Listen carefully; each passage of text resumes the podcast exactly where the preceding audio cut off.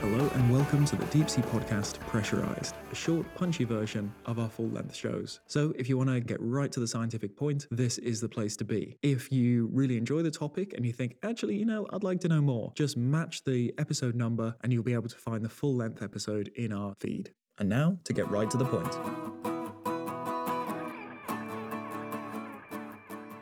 Uh, we were covering sort of habitats, and this has been one that's been requested for a long time. So, what if the habitat is another organism? And we've we've touched upon symbiosis a few times, and I think we, in colloquial sort of language, we use symbiosis sort of incorrectly. But symbiosis basically just means living together or together living from the original Greek. So it's any time of close, long-term biological interaction between two different organisms, and they need to be different species. And symbiosis can be obligatory, so that means that they have to live together, or these organisms won't survive independently, or it can be facultative, which is sort of optional. So there's lots of different ways that symbiosis comes together. It's not necessarily always beneficial for both parties. And there's loads of different ways of defining it. There's five broad groups. So one that we often call symbiosis is when sort of two species both benefit from the relationship, and that's called mutualism. If one of them benefits and one of them isn't affected at all, so you know, something tiny living on something absolutely huge, it doesn't even notice, that's called commensalism. If there's no effect to either of them, that's called neutralism.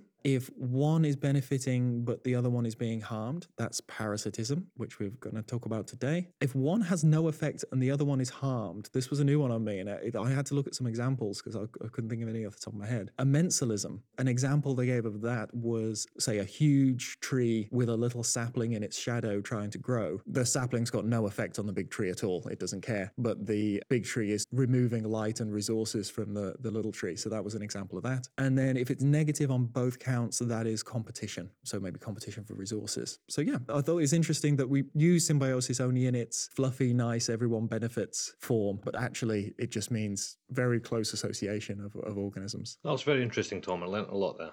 So, which leads us on to parasites, to another organism as a habitat type in the deep sea. Who should we talk to about that? It's actually somebody who's come up. I think we maybe even teased this, and I was really glad he, he was up for having a chat with us. Yeah, no, this is a guy that I think his last cruise was the first one I ever did way back in the day. So I didn't realise at the time that I was actually sailing with a lot of the, the big names. And there was a guy there called Rod Bray, National History Museum, and he was picking parasites out of various deep sea fish and withdrawals. And anyway, Thom gave him a call.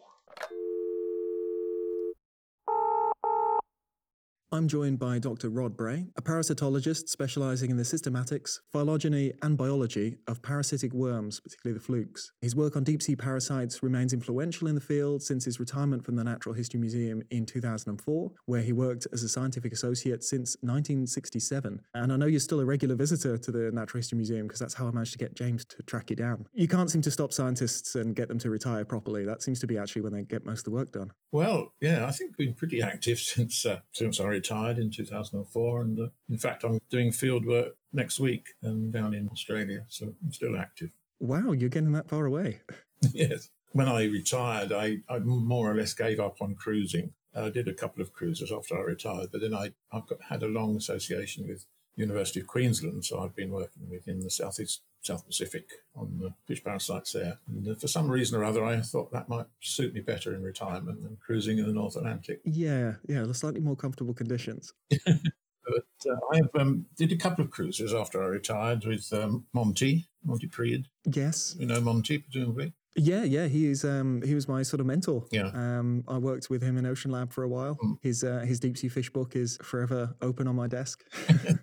As I can imagine. Yes, he was very, very helpful. And because you know, obviously I couldn't afford from the museum to run cruises like that myself. So I was very fortunate to get on quite a few of Monty's cruises. But um, no, that was interesting because we started looking at, at macrurids, which was starting to think, you know, you're getting deep sea parasites out of, out of that sort of thing. And um, we, some of the um, chimeras and things like that, we, we got some interesting stuff out of. But um, that was working sort of on the upper shelf, really, you know, down to about 1,000, 1,500 meters, down, down the slope rather. So it was it was interesting, and I was learning what I was doing and making all my mistakes in one go.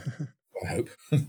but, um, you know, finding ways of collecting things. Because the problem with looking at parasites is you have to get a host and then you have to open it up and look inside it. And you need to really do that fairly rapidly after you've collected the stuff. Otherwise, gets very horrible. Yeah, it's a race against time with anything deep sea. They, they break down so quickly Yeah. at atmospheric pressure and atmospheric temperature. uh, Things just melt Yeah. in your hands. That's right. But the, the the stuff in the body cavity isn't too bad. I've certainly opened up macrurids and uh, and just been greeted with a, a mass of worms. But things that are actually within the tissue, I can imagine that's a lot trickier. Yeah, yeah, it is. I mean, also, you can get decent specimens if you do it fairly rapidly. But I mean, you, you obviously lose some if it's coming up through a great depth. You get this stomach extruded through the mouth, so you lose all the stomach parasites. Probably you can't really tell. and then sometimes you get the rectum pushed Yeah. out, and uh, you lose rectal parasites. So most of the material that I collected was intestinal parasites. So you, you catch most of those okay, I think. You just have to get down and do it. What I used to do is to collect good samples in the first, say, four hours and then freeze a lot of stuff. It's pretty grotty, but you can count things, that sort of thing. Yeah, it's such a rush when you you know a cruise comes in. Yeah, that's right. But, um, you know, that's part of the exercise and you, you get, get used to it. If it was easy, everyone would do it. That's right. Well, It did turn out actually that when I uh, worked with Monty and in the um, abyssal plain, that this is the only time any sort of parasitology has been done in, in the abyss, as far as I know. Not seen anything that really goes that deep elsewhere in the literature. Uh, There's not much literature anyway. Not that's been systematically looked at. No. We find something particularly interesting, we'll put it in a jar. But I think from what you've said already, you need to be dedicated to it. You need to be actively looking for, for parasites. And, and deep sea samples are so rare, everyone's fighting over them. You do, really. I mean, yes, a lot of the ones that you're looking for, they're quite small, a lot of them, and um, you need to know what you're looking for, really. You get used to it but after a time, but it means that uh, it's fairly labour intensive, but it's, it's re- rewarding in that you're finding something that really nobody's seen before. So it's, it's worth doing. The parasites, there's so much to be done, so many areas in the, in the world that haven't been explored at all. Young folk, I know, just starting to think about doing this sort of thing with um, modern techniques, particularly molecular techniques. That's what we're hoping to encourage on this, basically. We've had a, a lot of listeners ask about parasitism, and I know a lot of our listeners are, are sort of undergrads. So we're hoping to seduce some people into parasitology. It's a very open area right now. There's lots of research to be done. Now, I mean, there are ways of getting at things like the hydrothermal vent stuff. People are now starting to look at, at that area, and that's really fascinating. It's, it looks as though there's a completely different fauna there, you know, parasites as well as everything else. But we, we have managed to get a bit of molecular phylogeny done on some of our worms, and they are it looks to be a unique radiation around that sort of area. So that you know, there's really interesting stuff to be done in there. And because of the life cycle, how that works down there, know, a fascinating and completely open area really at the moment. Yeah, that's certainly an area I want to get into because there's some unique difficulties to the deep sea relative to, to shallower parasitism. Well, that's right. But now you can tie up a life cycle with molecular means, means that you can actually do some proper life cycle studies. Because before it was very difficult. You pick out a, a nice worm from an intermediate host and say, well, it looks like that, or look, it could be something like that. But they do change their morphology quite considerably during development and metamorphosis. So quite often the larval stages or the early stages are really not identifiable with uh, adults in morphology. Lots of multiple species that turn out to be one. Yeah, we're finding that. I must have to admit, we've we've not done really population dynamics works on deep sea stuff. But I, you know, I started, I finished collecting in the early 2000s, and sequencing wasn't that easy or cheap in those days. But now, I mean, we've been doing stuff on the on the reef fauna where we find there's an enormous complication in the actual population genetics of, well, particularly Digenean parasites. But that'll be the same wherever you look. Yeah, you just find find more and more. What are the sort of main groups of parasites we find in the deep sea? Well, the ones I'm looking at are uh, digeneans, that's a trematodes, that's flatworm, flatworm group, very common in marine environments. Within the group of um, flatworms, there are three major uh, parasitic groups. That's the tapeworms, cestodes, and the ectoparasitic flukes, the monogeneans. Neither monogeneans or tapeworms are that common in deep sea teleosts. Cestodes are very common in elasmobranchs in the deep sea and everywhere else. And monogeneans seem to die out towards the, the deeper waters. These have a direct life cycle, so you have to have contact between hosts for it to pass on. Whether there's not enough close contact between hosts organisms to sustain the life cycle might be the reason why then there are fewer monogeneans. There isn't really a swimming stage. They- They've got to actually bump up against each other.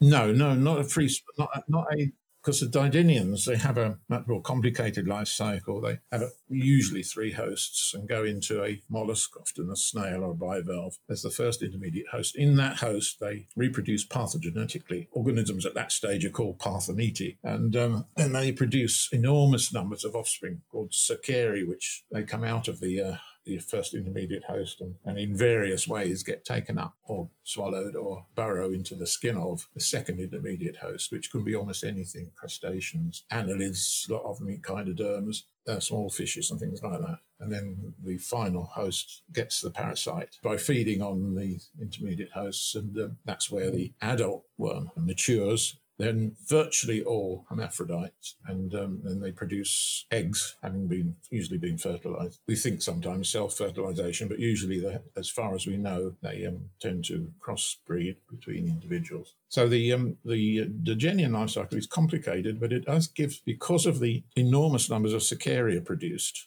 and the enormous number of eggs produced, they do seem to be able to sustain a deep sea life cycle much better than some of the other groups They hedge their bets. hedging their bets. Yes, I mean, there's a it's like most marine things. Uh, they produce enormous numbers of offspring, and a very tiny percentage actually survive. It's just interesting that there's there's sort of two reproductive phases. There's the mollusk phase, which is just using it as a bit of a factory. Yeah. And then, then there's that intermediate stage where where it's sort of predator prey relationship. So they're, Yeah. they're reproducing in the mollusk and in the final host. That's right. It's um, a way of producing enormous lot of offsprings, so that you do sustain a population. You know, sometimes when you think about it rationally, it's quite amazing that it uh, can survive. Yeah. But uh, you know, they're the group I've worked on most, so I might be a little bit biased. But they seem to me the most the most ones you find of flatworm parasites. Anyway, of course, there's lots of nematodes in these things, which I haven't really explored. And then um, then there's things. Um, ectoparasites, the copepods, particularly, are pretty common down in the deep sea. You'll probably come across some of them on macrurids. If you have these sort of black welts on the surface of the head of the macrurids, you can see that that's Ah. um, a sac produced by a parasitic copepod, and um, it's full of the sort of black inky stuff if you burst them open. I didn't know that's what those were. Yeah. There's quite a few copepod parasites. Then you're getting into things that I know virtually little things about, like all the apicomplexans, what we used to call protists, um, myxozoans, and um, then, of course, viruses and bacteria. And, you know, everything's got some fairly large number of parasites in. A lot of them um, are completely um, unknown or can only be deciphered by molecules nowadays. Yeah, we've hardly touched on sort of bacteria and viruses. Yeah. My view from of what I understand about deep sea parasitology comes much to a great extent from from Digeneans, and uh, it does um, emphasise the fact that we know so very little, and a lot of what we presume about what's going on down there is related to what we know happens in shallow waters to the same sort of groups of parasites. So we presume the same sort of thing is going on in the deep, but in most cases we we have no direct evidence of that. There's a lot of extrapolation, but it's all we've got to work on. Well, that really is at the moment. Although, as I say, uh, there are some work being done in the states now. People are actually finding hydrothermal vent stuff, having got several of the life cycle stages sorted out. This is a very exciting area that is possible to do now.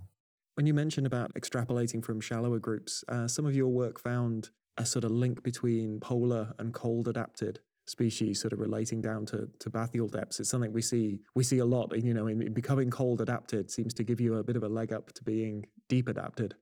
Yes, yeah, that's definitely what appears to be the case. We certainly the, the deep sea fauna does seem to be very close related, particularly to the, the Arctic and the Antarctic. But there's been quite a bit of work done on the Antarctic stuff, and um, the parasites are very similar. Possibly not the same species, but sort of have quite a few genera in common. I mean, we've done a bit of a bit of work has been done on the molecular phylogeny, and we're pretty happy that that they are pretty closely related. Yeah, it does seem to be cold adapting is very important to um, you know where where you are in the deep sea, and also I mean there's there has been quite a long tradition of this thing called equatorial submergence.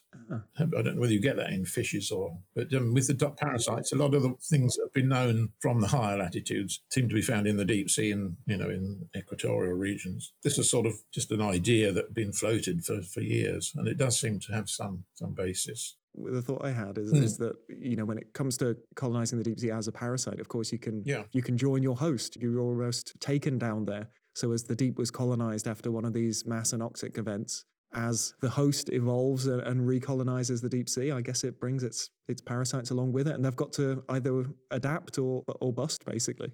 Yeah, that's right. No, it does look as if that is the case. Uh, we don't know how much actual life cycle is going on in the abyss, whether most of the stuff that we're finding has been taken down there by uh, fish as they as they get deeper. But it does seem that there's quite a lot of um, invertebrates in the abyss that could be intermediate hosts. I don't think there's any shortage of candidates down there. And uh, it does seem to be there's uh, some sort of um, relationship between parasites and, and the fish going down in, within their actual individual life cycles into deep water. Yeah, of course they've got shallower stages as juveniles, so they could always pick them up as juveniles and then take Yeah. them with them. They're in the plankton actually as juveniles, so um, Yeah. there's plenty of chances to pick up some hitchhikers. The other thing that we find is that the benthopelagic fishes have a much smaller parasite burden, partly because of the there's not a surface. You know, the, when you're a demersal, you've got a surface where everything falls down to, sort of thing. Mm. And where, whereas if you're in the pelagic regions, particularly in the deeper waters, there seems to be a much poorer parasite burden there. I suppose it could only really be trophic transfer. Yeah. You're not likely to bump into another one. it, uh, it tends to be something eating something else. Yeah, that's exactly the case. Yeah. Do they have to become less specialized? Yeah, I think that's true. The few that have been picked up in bathypelagic fishes are, as far as we know, very generalized, very non-specific parasites, whereas the ones in the benthic fishes are often pretty host-specific. There does seem to be some quite close relationship with the uh, bottom or, or the slope or whatever. The further away you get away from that, the smaller number of parasites you pick up. Until you get into the epipelagic areas where there's a lot of photic stuff going on, and then you do pick up parasites there. There's a sort of big zone in, in the middle of the ocean where there doesn't seem to be a lot of parasite transmission going on. Everything's a bit too spread out. exactly. Sometimes I think it's a miracle that these things survive at all. But I suppose it's enormous numbers down there, and we're very much scratching the surface of what's going on.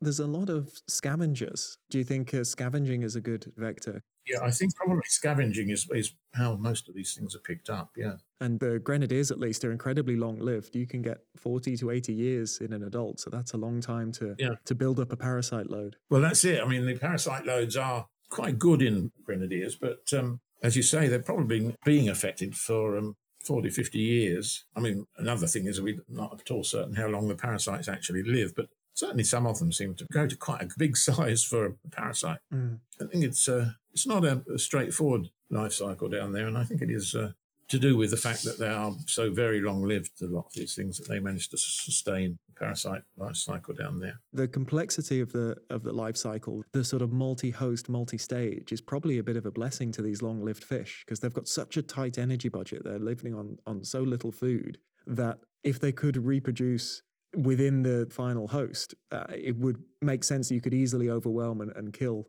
something like a grenadier on its forty-year life cycle. Whereas they live a bit more in balance at this stage when they're when they're sort of ingesting the final stage. Yeah, none of these things actually reproduce in the final host like that. So they all, all have to be taken by food, and uh, so that yes, you're right. It's a it's a, a balance. Obviously, if if they uh, started uh, producing so many they killed off the the host, it wouldn't be um, an efficient way of running a parasite life cycle. Yeah, they're playing the long game. Sometimes it at the intermediate stage. I mean, there's a cases, um, for instance, the um, some parasites get into chaetognaths and um, arrowworms, and uh, they change the colour of the worm, so they become more prominent, and the small fish go for them more readily than the other. Huh. Sometimes at the intermediate host stage, the parasite does wants the death of the host. It wants to be eaten at that stage. Yeah, that's exactly yes, that's right. Yeah, manipulating the host is quite creepy. Yeah, there's some quite a lot of really frightening things like that. Even in man, some of these parasites can cause actually change change behaviour to some extent. It, it's a common thing that the intermediate stages try and get their host eaten, try and make it more prominent or less mobile or something like that, so it's consumed more easily. Fascinating stuff. There's been some theories about congregations of deep sea animals being a good vector. So things like a whale fall or a carcass that's going to gather a lot of these grenadiers in one place. And I guess they, if they're gorging themselves, they're probably pooping as well. So they're shedding eggs onto the onto the area while while others are are there. And, and I'm guessing for these ectoparasites, the ones actually on the bodies, that feeding frenzy where you see the fish sort of brushing up against each other, that's how they're transferred. Yes, yeah, I should think so. But I don't think anything's been done on the parasite aspects of that. And again, that would be a very interesting thing to do. And then you can get down there now with your submersibles and whatnot and do some proper collecting. Yeah. Yeah, do some careful collecting rather than trawling. Virtually everything that I've collected have been done from deep sea trawling, which is laborious. And the other problem is because you're doing a lot of damage at the bottom as well, Yeah. which is not a good thing to do. And um, there hasn't really been any alternative. But now with things like some of the submersibles and things that can get down there and uh, actually collect things individually would be a very useful way of, of dealing with that. We did do a little bit on hydrothermal vent parasites in the um, southeast Pacific. That was was collected by Fish Trap, and that so that's something that could be, be used. Yeah. You don't get many specimens, but they tend to be in really good condition. That's right. And a lot of stuff gets damaged in a trawl. So if you're after ectoparasites, I'm guessing a trap is great. One of the things that surprised me the most, you know, it is parasitism. It is a one-sided relationship, but it's it's much more in harmony than I anticipated. Our perception is something infects your body and it's trying to kill you, whereas actually it's it's just trying to survive. From fishy areas of things, you know, you talk about parasite load and it's it's just a, a constant balance in the in a fish and, and maybe a sickly one it might push them over the edge because it is a drain on the fish's system but it's perfectly normal to be you know living in balance with these parasites Well, yes, parasitism is a very normal arrangement, and uh, quite often it's a indicator of a good, well balanced ecosystem. If there's a good parasite fauna in, in there, some of these free living parts of the life cycle, like the Cercaria, which come out of the snail and find the second intermediate host, these are in the environment, and if the environment's polluted, you're going to lose those parasites. that's really interesting that's a good take home that parasites are an indicator of a good stable and healthy